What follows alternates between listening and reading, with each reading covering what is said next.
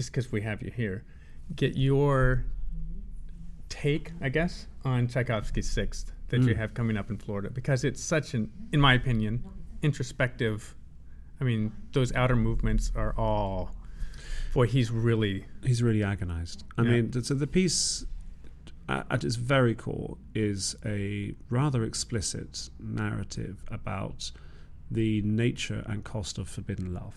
mm, So, from the very dark, ruminating beginning with those fifths in the bass and and, the, and this pondering um, bassoon, almost like someone holding their head on a, on their desk as if they're approaching the end of their life, and that furtive da, da, dee, da, given to divided violas hmm again there's a sense of division straight away then we enter into that wonderful sort of d major section where you feel like it's um, ba ba ba ba ba ba be, da, da, dee. Yeah. this is arcadia this is the idea of of two lovers together in in bliss and then as the movement progresses it comes back more impassioned and always the melody is da da da da da dee. it's always in stepwise motion then there is, of course, the development section in which we go into the, the most dangerous passage in which you feel it being ripped asunder. yeah, In this section of music, he has melodies that go like dee da dee da, which is the cross, mm, the Christian cross. Mhm. Dee, as in sort of dun dun dun dun, you know, you know right, Catholic cross, um, and and so therefore the music has now a very dangerous judgmental quality, and you hear almost like an oracle of doom when the trombones come in, that ecclesiastical voice of of judgment, forcing this destruction upon them, and then the bass is absolutely agonized on these low F sharps as the piece builds into the tr- great ripping climax. yeah, Then, as the music comes back afterwards, it is fractured. So, the end of the end of the first movement, we have a moment after the trombone chorale. Again, always the trombones are Hmm. the are the switch in which things happen. We sort of end marching forward, but it feels like something has really been damaged. The Yeah. ending of the first movement is not peaceful. You feel like it's almost, if not catatonic, there is something shocked. Mhm. Like you can almost see Mount Doom ahead of you right, if you're Frodo or Gollum or whomever. And the second movement is this extraordinary waltz, but wide Yeah. five, and also the fact it's not it's not one two three one two, but it's da da da da da, and again stepwise motion. Mm, same right. melody that you heard in the first movement in the in the majority section, the major section, but this time now it sort of comes upwards. Yearning, moving forwards, but this sort of one, two, one, two, dum, dee, dum, da.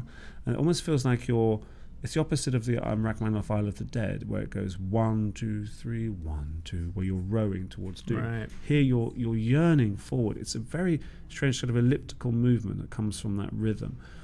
Uh, and then in the in the sort of minore m- section in the middle, again you feel the same language as you've heard in the first movement coming back. And so that movement ends sort of reasonably not positive, but it's sort of um, it's not desolate. right. Well, after the first movement, it seems like a ray of sunshine. It does, but it's but the, but the way that it writes, it's um, he's not offering that completely. Hmm. And then the third movement, this sort of rather strange march that people feel is is incongruous with the rest of it, but it's not. And it depends, of course, what you understand as the forbidden love. And there's a great book by Timothy L. Jackson uh, from the Cambridge Music Handbook series about Tchaikovsky's Sixth Symphony. And he describes that actually the third movement is this sense of using military, using m- male relationships. And in fact, he, he was writing that the Spartans encouraged homosexuality Hmm. as a form of bonding to Right. keep the men wanting to fight for each other. And there's bum bum ba-dum, dum ba bum. But at the same time as you have this da, da, one two three four one two three four one two three four, you have taka ta taka ta taka ta taka ta one two three one two three one two three. So you have this these two rhythms still not quite gelling. Mm-hmm. Right. And then this sort of thing, and, and actually most of the movement is very quiet. The majority of it yeah. is very quiet until, of course, it gets up. Then it goes to the moment where it's F F F F, and it's astonishing power.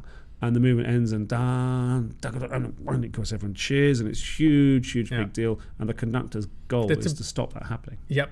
And I've done it a few times where I It's have stopped tough. it. You have to hold it and then be ready to move into the next gesture. Mhm. It almost has to be attacca. So as we begin the last movement, we sort of we've gone from um, love in the first movement, clearly, but also danger and pain and all the different things, into the second movement, which feels optimistic but isn't quite. Third movement is martial, but there's still something rather threatening about it. Mm-hmm. Either you're being watched or chased, or perhaps you are united in common mission. Right. And the last movement, the opening of the melody, is split between the first and seconds. Dee, ah, da, dee, da, dee. But the first have dee, and the seconds have da, and then the first have Ah, da, right. dee. So you're completely conjoined and united. Mm-hmm. And so the melody is not given to one person, but to two voices like this. And then, of course, as it sinks down, slowly builds up, and we come to one of the great climaxes, where you just feel that this, just the whole, it's like a giant crack is opening in the relationship, but also in the world, as if that the, the pure love is going to go forever. After that moment, when the melody comes back, it's then given to the first on their own. Hmm. Now they're separated There's so yeah. they're separated. They are torn apart, and then you have the trombones giving the final judgment before bum, ba, bum, and then dee dee da da. Always a stepwise motion. And what was in the second movement? Da da da da da dee. And the triplet da da dum. You hear in the in the third movement going upwards. Now it goes down Mm-hmm. all the time. And what's the whole purpose of them? What is the narrative that's been hidden? Well, we understand that he was in love with his nephew Bob. Right. Vladimir. And so they believe that this was indeed a hidden, rather explicit narrative about the nation, the, the nature and notion of um, homosexual relationship, but of course being somewhat incestuous as Right. well. I mean, it's like ultimate forbidden relationships. And what he wanted it to be, and then what he felt it was going to happen to him as a result of the sins that he believed he was committing as by being a homosexual man, and and then the way that he felt judged. It is there's never been a piece of music which is so raw open and um, comprehensive in its sense of self-doom but yet love.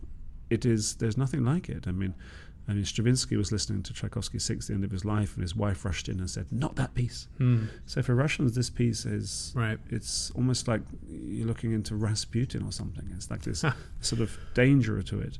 Um, and in concert, it just is um, it is extraordinary. But the the narrative, of course, is so much bigger than just that story. It is much more about about tolerance and civility. It's about yearning. It's about all the all the aspects Yeah. of the human condition. And And So- it, there's a little bit of I've destroyed this. I think in the first movement. absolutely, and Yeah. and guilt. I have done because we've all been there.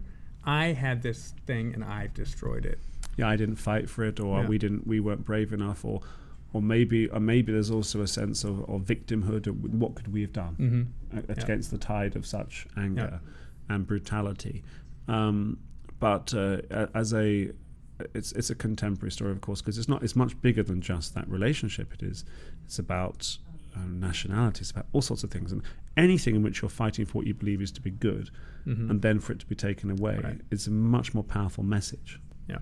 This reminds me of I was at a concert at intermission and Tchaikovsky's Sixth was the final piece, and a gentleman said to the I overheard him say, "This next one's good." it, it is. I mean, as a composition, it's it's it is good. It's the understatement, but is it as a as a narrative? Um, but people don't always know that stuff about it, Right. And and, uh, and so next next Thursday, whatever that is, um, I think it must be the fourth or something of December. 2019, I will be doing the Inside the Music in Florida, which Okay. I will talk about the stuff and show the Mhm. examples.